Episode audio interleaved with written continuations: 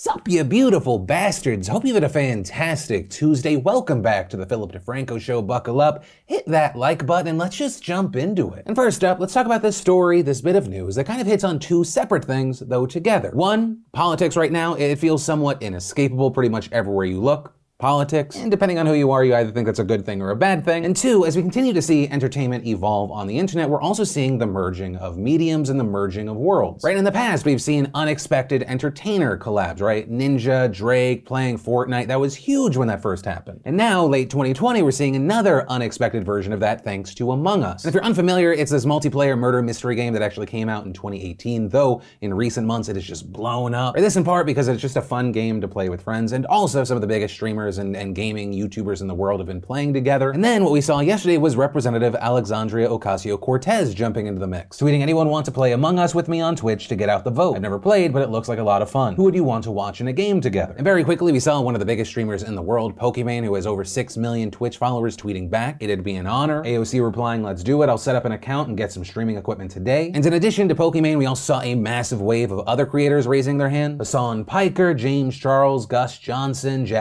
Jacksepticeye, Beam, Dr. Lupo, and a ton of others. And it definitely seems like there is a lot of hype for this. AOC already has a verified Twitch channel and it already has now nearly 200,000 followers. We'll definitely be keeping an eye out to see who participates, what kind of viewership this brings in, what is the what is the chat like. I'm very intrigued to see what this looks like. I will also say it's been very interesting to see how the Democrats have been using video games to kind of get the youth vote, youth engagement. Earlier this month, for example, we saw Biden launching a virtual headquarters in Animal Crossing, which uh, I will say initially sounded ridiculous to me. Not uh, Pokemon Go to the polls ridiculous, but still odd. But seemingly with this effort, they know who they are targeting. I've seen a number of viral TikToks featuring the island, which also intelligently includes ads for the I Will Vote website as well as an election day checklist. But yeah, main point, this is going to be an interesting thing to see. Also, on the note of, wow, that's going to be interesting to see, let's talk about this news around the Commission of Presidential Debates. They, after the embarrassing Nightmare Fest that was the first debate, have now put a new measure in place ahead of Thursday's debate. Right, the first one was widely viewed as chaotic, riddled with interruptions. In fact, according to a Washington Post analysis, Trump interrupted Biden 71 times while Biden interrupted Trump 22. And so what we saw in this announcement was the commission say that to ensure each candidate is given two minutes of uninterrupted time at the beginning of each 15 minute debate segment, the other candidate's microphone will be cut, with them adding. For the balance of each segment, which by design is intended to be dedicated to open discussion, both candidates' microphones will be open. And saying that during the open discussion periods, they hope that candidates will respect each other's time to advance civil discourse for the benefit of the viewing public. Also, if you're unsure of why I laughed there,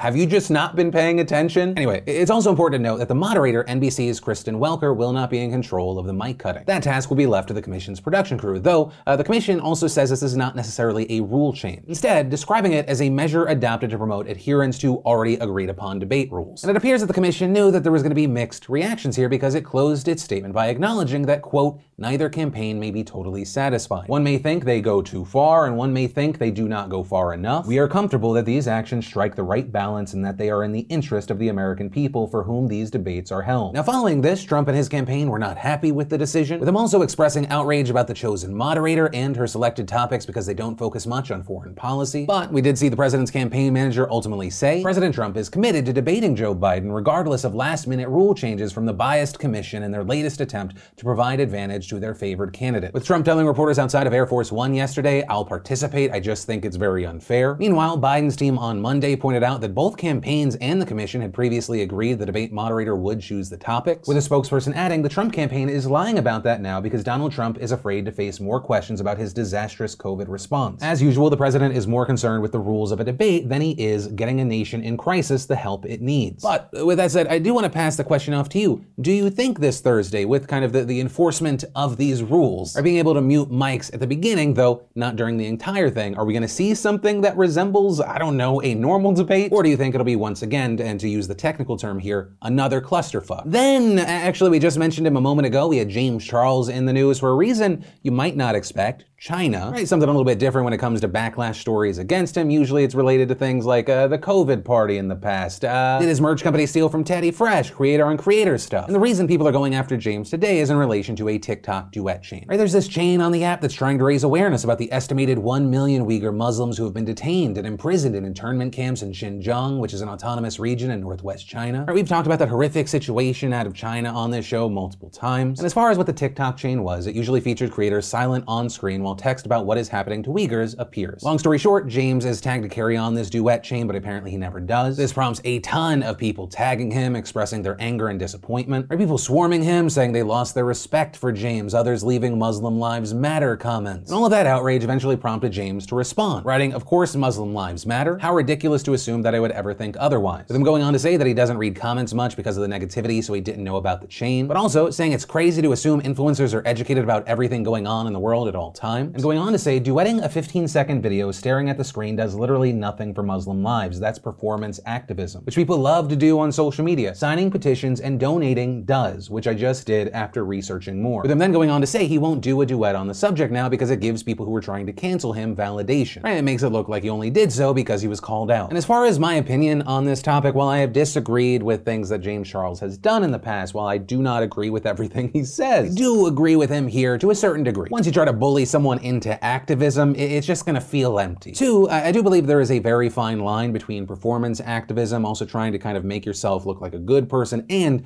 genuinely raising awareness on a topic, possibly causing change. I will say here eh, that does get a little bit muddy because you have to kind of assume intent. And three, I, I think it does bring up a very valid question, and it, obviously it comes from the cynic part of my brain. You know, how many of these other massive creators who are part of this duet chain that most likely pushed them even further in the TikTok algorithm, getting them more followers, actually donated or did something more than the video? How many of them just kind of blindly copy and pasted this text into their TikToks versus people then researching more, signing petitions, donating? And I don't say that to attack those other creators, but it's something that as a viewer, a consumer, we need to keep in mind. That said, I, I will say I, I, do struggle with it because while I do think that there are a number of people that are, it, it is performative bullshit. At the same time, it does hopefully raise awareness and hopefully then people do take the next step to further understand what's happening. Because as we've talked about on this show numerous times previously, it is truly horrific what is happening. But yeah, with that said, I would love to know your thoughts. One, on the general concept of what this chain is supposed to accomplish, and then two,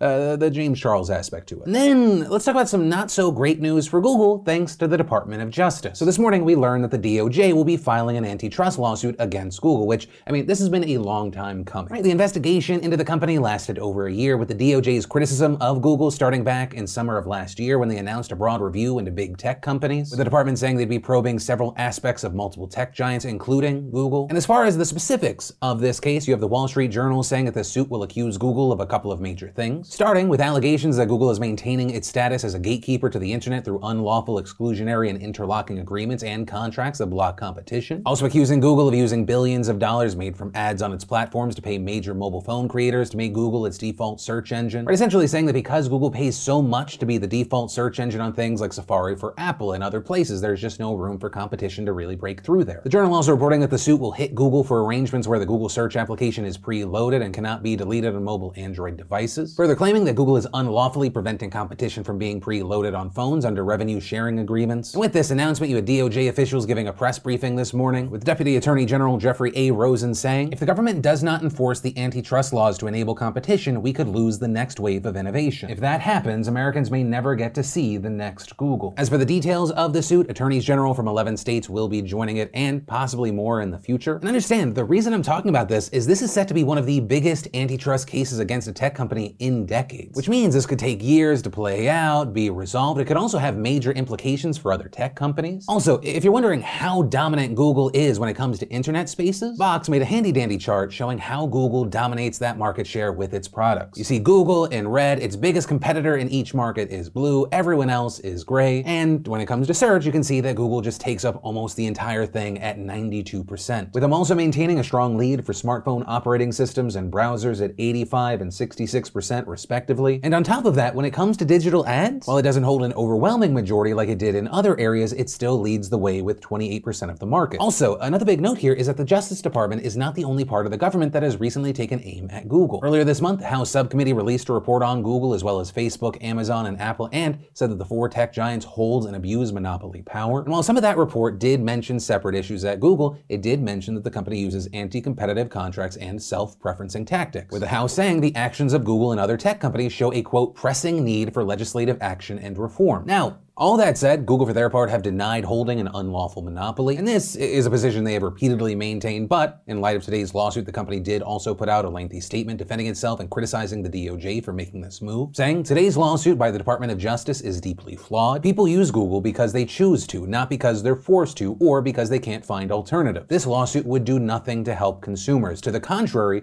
it would artificially prop up lower quality search alternatives, raise phone prices, and make it harder for people to get the search services they want to Also, as far as more specifics, Google says that the DOJ is relying on what they call dubious antitrust arguments, also comparing the agreements that they have with companies like Apple to a cereal brand paying a grocery store to stock its boxes at eye level in the store. And actually, when it comes to Apple specifically, Google claims that it is the default in Safari because Apple believes Google to be the best and that their agreement is not exclusive, right? Bing and Yahoo are also featured in Safari. With Google further arguing that current technology allows people to download apps and change their settings very easily, and adding, the lawsuit claims that Americans aren't sophisticated enough to do this. But we know that's not true. Now, as far as what to expect or what could happen with this lawsuit, there the Wall Street Journal says that if Google loses, there could be court ordered changes to its operations, potentially to create openings for new rivals. But if Google wins this, this could create a huge hurdle for the government's growing criticisms of big tech companies, right? Possibly complicating other investigations or prompting Congress to take the issue into their hands. But ultimately, that is where we are with this. Like I said, don't hold your breath. This could take years. But for now, I'd love to know your thoughts here. What do you think is going to happen? What do you want to happen? And then let's talk about big election and voting news. As we're getting closer and closer to November 3rd, we're seeing a number of these stories popping up across the country. The first being that yesterday, the Supreme Court denied a request from Pennsylvania's Republican Party related to mail in voting. Notably, their request would have shortened the deadline for absentee ballots to be received by several days. And the reason we saw this request was because last month, the Pennsylvania Supreme Court sided with Democrats, granting them an extension to the deadline in which mail in ballots could be received, moving it from 8 p.m. on Election Day, right, November 3rd, to 5 p.m. on the following Friday, November 6th. And they are citing several reasons, including potential mail delays and the fact that state law allows mail in ballots to be cast on Election Day. But to be clear there, if you are in Pennsylvania, your ballot still needs to be postmarked by Election Day. It just doesn't have to be received by election officials until that Friday. You know, with that decision, you had Pennsylvania's GOP accusing the state Supreme Court of exceeding its powers and unconstitutionally changing election law. It then, like I said, goes to the Supreme Court, where yesterday we saw Chief Justice John Roberts joining liberal judges Sotomayor, Kagan, and Breyer in denying the request, meaning the Supreme Court was deadlocked 4 to 4. And when the court is deadlocked, the decision from the lower court remains in place. So with this decision, you had Democrats cheering the news, especially since Pennsylvania is a key swing state and this extension could decide the fate of thousands of ballots. Though this decision, and specifically the 4 to 4 vote, brings up the fact that very soon the Supreme Court will be looking different, right? If, and I use if very loosely here, Judge Amy Coney Barrett is confirmed to the Supreme Court, we could see her on the bench as early as the week before the election. Meaning that if more election related cases come before the Supreme Court, she could very likely become the deciding vote in situations like that. Then, in other election news, this past Friday, an appeals court in Michigan ruled pretty much exactly the opposite of what we saw in Pennsylvania, ruling the ballots must be received by 8 p.m. on election day or they will not be counted. And that decision overturning a lower court decision which had ruled that ballots postmarked by November 2nd could be counted if they were received within 14 days of election day. Also, in Texas, while it is not related to mail-in voting deadline, yesterday we saw there an appeals court rule that state election officials can reject mail-in ballots over mismatched signatures. And notably, they're doing so without giving voters a chance to appeal. Right, so essentially, if election officials decide that a signature on a ballot cannot be verified, they are allowed to reject that ballot without notifying voters until after the election. Like in Michigan, that appeals court overturned a lower court ruling that would have required the Texas Secretary of State to either advise election officials not to reject mail-in ballots because of signatures, or require them to set up a notification system that gave voters a chance to challenge a rejection. But what we saw in Texas was an appeals court judge saying that requiring either process would compromise mail-in ballot integrity, and adding Texas's strong interest in safeguarding the integrity of its elections from voter fraud far outweighs any burden the state's voting procedures place on the right to vote. And with that, we saw groups like the League of Women Voters of Texas calling the decision deeply disappointing because it allows the state to shirk its responsibility to ensure that each vote is counted during an incredibly important election while a deadly global pandemic rages on. And so, of course, it brings up this question of how many votes are going to be thrown away. I mean, we could be looking at record breaking numbers, especially because so many people are already voting. According to the U.S. Elections Project, Texas is leading the country in votes with over 4.7 million already being cast. But that's also not something that's just limited to Texas. Voter turnout across the country is up right now. In fact, Florida opened its in person early voting period yesterday to record breaking numbers with reportedly more than 350,000 people casting ballots. But it's also not just in person voting. Over 2.5 million people in the state have already cast mail in ballots. That is more than double the 1.2 million that had been cast in the state by this time in 2016. However, while voter turnout is up, and that is a great thing, we're also seeing some concerning things. Things like, for example, in Memphis, Tennessee, a poll worker reportedly turned away early voters for wearing shirts that said Black Lives Matter and I Can't Breathe. Now, notably, Tennessee law does forbid voters from wearing clothes or accessories with the names of candidates or political parties. However, it does not forbid people from wearing statements such as Black Lives Matter. While a Shelby County Election Commission spokesperson said that the poll worker had thought that those shirts were officially tied to the Democratic Party, she also said that this specific poll worker has since been fired, noting that was pretty bad. They were not supposed to be turned away. Also, in a different situation altogether, in California, we're seeing reports that a ballot drop box in Los Angeles County caught on fire on Sunday, reportedly damaging between 60 to 100 ballots. Right now, it is being investigated as potential arson. This because, according to firefighters, someone purposefully tossed a burning newspaper into the drop box. Which, on that note, if you are voting by mail, once you do vote, it is incredibly important to track your ballot. Right, just make sure that it ends up with election officials, and for that, I'll provide resources down below. But yeah, there is that story to everyone that, that normally votes, and but also especially to people voting for the first time. Good on ya. And also to everyone, oh my god, we're almost here. The three of you still on this video, I have no idea